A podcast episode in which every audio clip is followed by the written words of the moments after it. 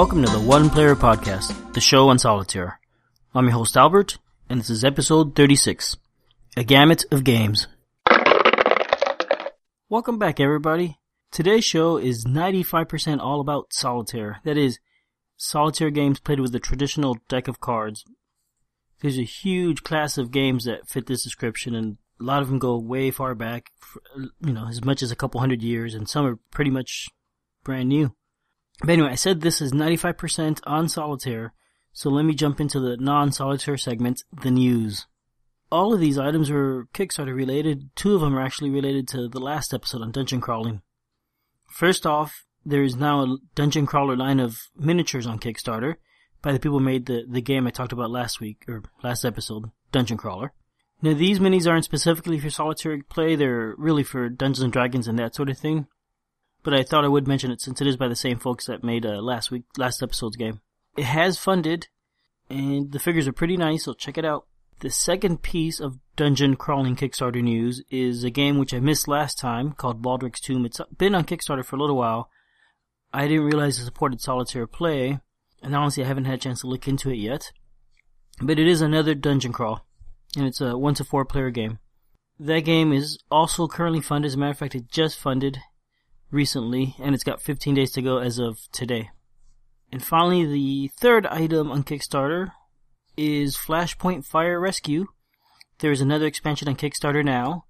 The expansion is called Extreme Danger, and it brings a. I'm not 100% clear on what it is, but it looks like it's an expansion that has two floor or buildings that are two stories tall. They're somehow more dangerous, apparently, based on the name, and it has a bunch of extras that they're going to hope to make with it if all the stretch goals are made. Some of the extras already available. Special victims, some realistic looking ones, which I don't personally like. I kind of like the victims that came with the original game, but yeah, whatever, that's fine. Uh, a critically wounded victim, which I have to be healed before I could even be carried. Uh, replacement D8 in case you got the not as good D8, I guess. Colored bases if you have the plastic miniatures, explosive objects, lightly wounded victims, realistic victims, eh, hazardous equipment, chemical spills, an exclusive pet, something to replace, or you know, the, the, base game already has a dog and a cat, and this is yet another ex- pet to get rescued. I always like rescuing them. They've, you could order another board, which is uh, for twelve dollars, which is called Dangerous Waters, and I guess you're fighting fires on on a boat. And uh, there's a rescue dog, which isn't unlocked yet, but probably will be unlocked, and so on and so forth. A bunch of neat stuff. So check that one out if you got Flashpoint, and if you don't, I think you could also get the game at the same time and probably save a little bit of money.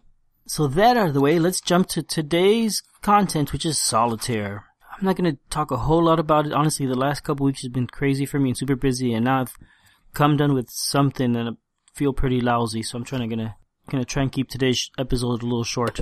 You know, Solitaire is a it's a family of games that all played with a standard deck of cards, sometimes with two decks of cards and the idea originally you're trying to pile cards onto stacks, usually by suit, or you're trying to take cards off the table in some sort of order.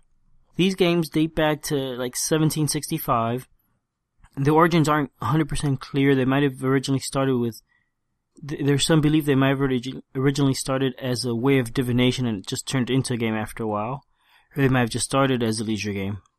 There are quite a few games. I think there's probably hundreds of them. And because there's so many different games, the there's a ton of variety in the depth of the play, of the quality of the game, and the duration.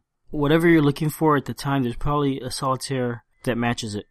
So I've got a book on solitaire that I found at the thrift store once. I wanted to use it for this episode, but I cannot find it. I think I packed it up somewhere. So I went to the library and I found a book that included some solitaire. It was in the kids section, but I was there with my son, so that's okay. So some of the games I said are pretty basic. Probably the easiest here is called Dundee or Second Guess. You basically take the 52 deck card and you flip over a card at a time. Before you flip the card, you name a card. Or you say uh, the value, like you say ace or queen or five, and you, then you flip the card. If you guess correctly, you lose. If you didn't guess correctly, you, you name another card and flip over the next one. And you keep playing like this until either you go through the whole deck and win, or you you name a card and flip it and lose. The only other rule is that you cannot name the same card twice in a row. So it's not much of a game. I tried it, you know, as fast as it plays, it's fine. And all it's going to cost you is a deck of cards, which you, probably already have anyway. And they get much more complicated from there. There's like Klondike, which is pretty well known, or Free Cell. Both of those can be found on the computer. As a matter of fact, tons of solitaire variants can be found online on the computer, you could purchase or download, and then just play them on, on your laptop or your phone or whatever. Now I will say that I think the computer to some extent has killed playing solitaire with an actual deck of cards because a lot of the solitaire games require a lot of shuffling, a lot of laying out the cards carefully, and it's so much easier to do it on the computer, and you don't really lose a whole lot, I think, when you play a game like this on the computer. As a matter of fact, you often gain something by playing on the computer just because it's so much quicker to set up. On the other hand, the problem is you do waste a lot of time. If you get sucked into one of those games, you could sit there for hours playing it. Just whatever, as long as you're having fun, I guess it's okay, but it is a time sink. So I think that's all I'm to say about solitaire in general. I'm not to get too much into it because, as I said, I don't feel well and I'm ready to go to bed. If you are interested in it, you know, you could look online. You're to find tons of tol- solitaire variants there, and I will include a link if I remember. Or you could install some program on your computer. I have one on my phone called Solitaire Collection. This is on the Android phone, and it's a pretty good collection. There's probably like about 30 or so different games. You could you could rate the game after you've played it if you like it or not, and keep statistics on each play you've done and all that. I've seen other solitaire games you could download that include even more solitaire games on it. I will say one more thing. The deck of cards that you play with also makes a different, a difference. I've been playing solitaire for the last few weeks, trying different games out, and I have found that the standard deck of playing cards has so far been the easiest. The pips are easy to read and they're familiar, and a new deck is nice because it's easier to shuffle. On the other, they're easy to pick up. On the other hand, they slide around a lot more because they're they're so new and slick, so it can be hard to make nice, neat piles. And that, again, is where the computer excels in solitaire. Before I jump into today's game, I am going to resolve the contest from last week. I am giving away cards. That's right, playing cards. These are all bicycle deck cards, and they're all different. There is a Call of Cthulhu deck that was on Kickstarter recently, and this is the green limited deck. There is an Alchemy 2 deck. Got some pretty cool looking art. There's a zombie deck and a dragonback deck the the first three are all have all been open. I've never played with them, but I've looked through the cards. The third one is still sealed. I have four people that entered, so everybody's gonna win. So let me go through the four entries. First is AT Salvaggio, ATS Gamer. Um, since last episode was about dungeon crawling, I had each person mention a dungeon crawler game that they thought was noteworthy. ATS Salvaggio, aka ATS Gamer, suggested both Runebound and the D&D Adventure board game. So that's actually four games he mentioned. Runebound technically is not a dungeon crawler since you're outdoors, but it is a good game. It's fantasy themed. Well, I think it's a good game. It looks really nice. I've never actually had a chance to play and I've always wanted to. The other three he mentioned are the D&D Adventure games. And these are cooperative dungeon crawling games for one through, I think, four players. I have played the first one a few times, the Ravenloft, and it was really fun. I only tried it solitaire one time, and I think I made the mistake of using one character. If I remember correctly, that didn't work so well. You got to really take in two or three heroes. But those are really good solitaire games with a lot of replayability. So ATS Gamer, you are hearts. Next up is Jason Lewandowski Dazuz. He mentioned Island of D. I think I've actually played that one a long time ago. I have the cards printed out. It's a dungeon crawler card game similar to Dungeon of D. I think technically this one again is not a dungeon crawler itself. The, the end game isn't a dungeon. As I said, I have played it before. It has been many years, and from what I recall, it was a fun light game. And it's all you played using a deck of cards and a couple die, a couple dice. Jason, uh, let's see, Dazuz, you are clubs. The next entry was from Mikolaj Lekzinski, user Mikolaj. He mentioned Talisman. He says though though it's not strictly a solitaire game, when he was younger he played a lot of solitaire Talisman. I've never played that one solitaire. Actually, I've only played Talisman once. I think that one is a dungeon crawler. I'm not sure. Maybe it just has some dungeon crawling scenarios. Um, he also mentioned that coming out really soon. As a matter of fact, it was released last week. Is Relic from Fantasy Flight, which is based on Talisman but set in the Warhammer 40k universe. I haven't looked at that one at all. I don't know know if that version supports solitaire play or not. So, Mikolaj, you are diamonds. And finally, Julian Jimenez, Brett Wall legend. No, sorry, Brutal legend. Julian mentioned Gears of War, the board game. That one is set in a sci-fi setting, but I've heard it's a really good dungeon crawler. That one is also published by Fantasy Flight. I have stayed away from it because of the very high price tag, though I always look at it when I'm at Barnes & Noble. If they ever put it on their clearance table, I'll snap it up right away. He also asked if I could do an episode on Chainsaw Warrior, which I think might be a dungeon crawler. I don't know. What is it? He says it's a bit like a dungeon crawl. Uh, unfortunately, I don't have that game. I've never played it. But if I come across a copy, I'll be happy to do a nice show on it. So, Brutal Legend, you are Spades. Now, I have a deck of cards here that I've been shuffling. And I'm going to start drawing cards one at a time. And whatever card I draw will determine who wins the first deck of cards. And I'll keep doing this until all four decks are resolved. It's a different winner. Shuffle a little more.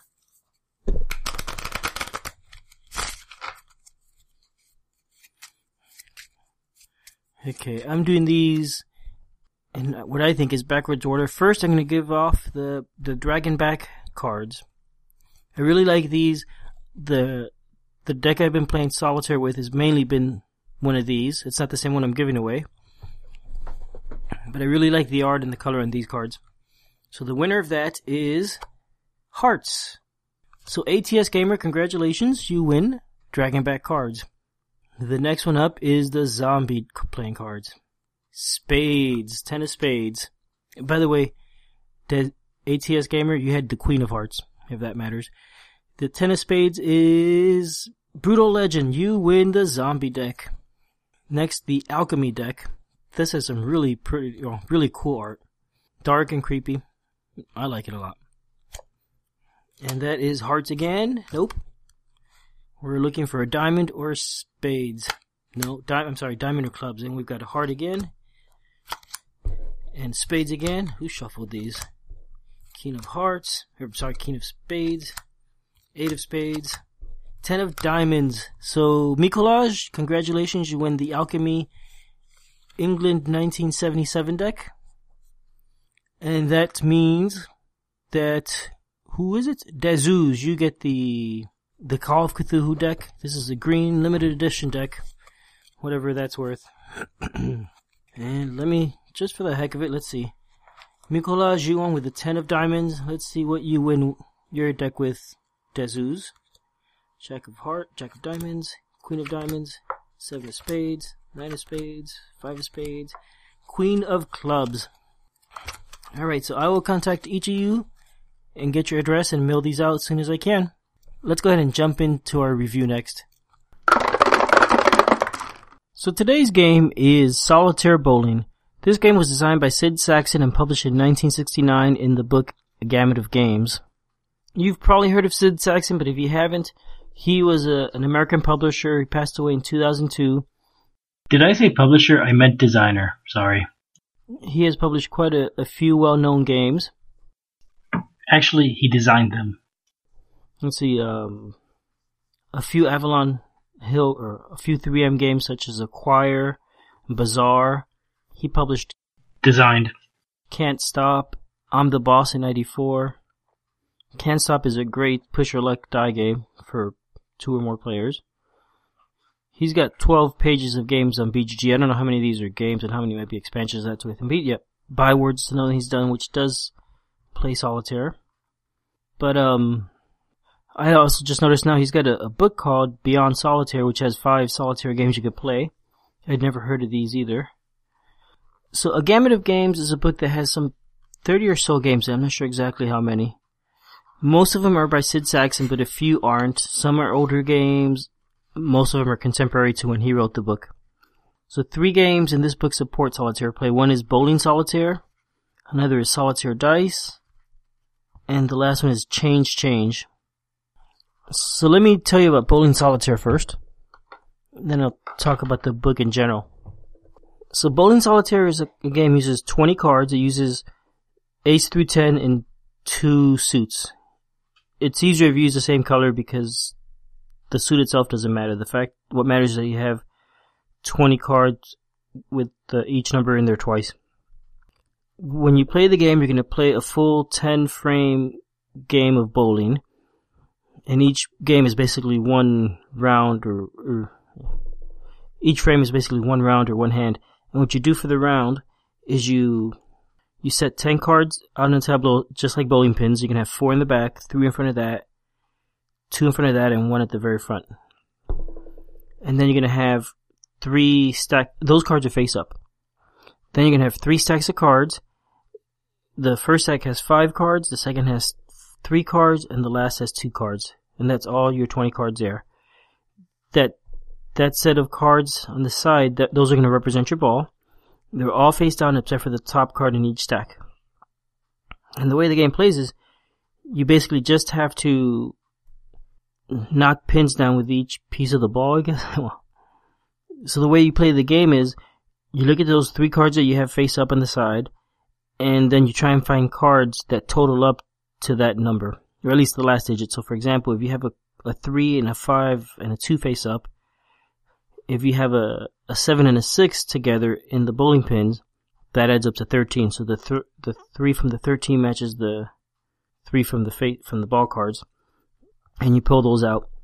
There's some restrictions on how you can pull the cards out and which ones you can do and that sort of thing. But that's basically the game. You're gonna keep pulling those cards off. When when you take the three off the ball deck and take the seven and six off the of the pins, you set those aside and now you flip over the next card that was under the three. So as you're doing this, you're freeing up, you're, you're able to hopefully free up more and more of the pins. And if you're able to knock all the pins down, or knock all the pins down, that is, take all the cards out from the pins, then you get a strike. If you get to a point where you can't remove any more cards because the numbers just don't match up anymore, then that's your your first ball for that frame. You take off the top of card from each of the ball stacks and flip over the next ones, and now you play a second ball in that frame. If you manage to knock the rest of the pins down with these cards, then you've got a spare.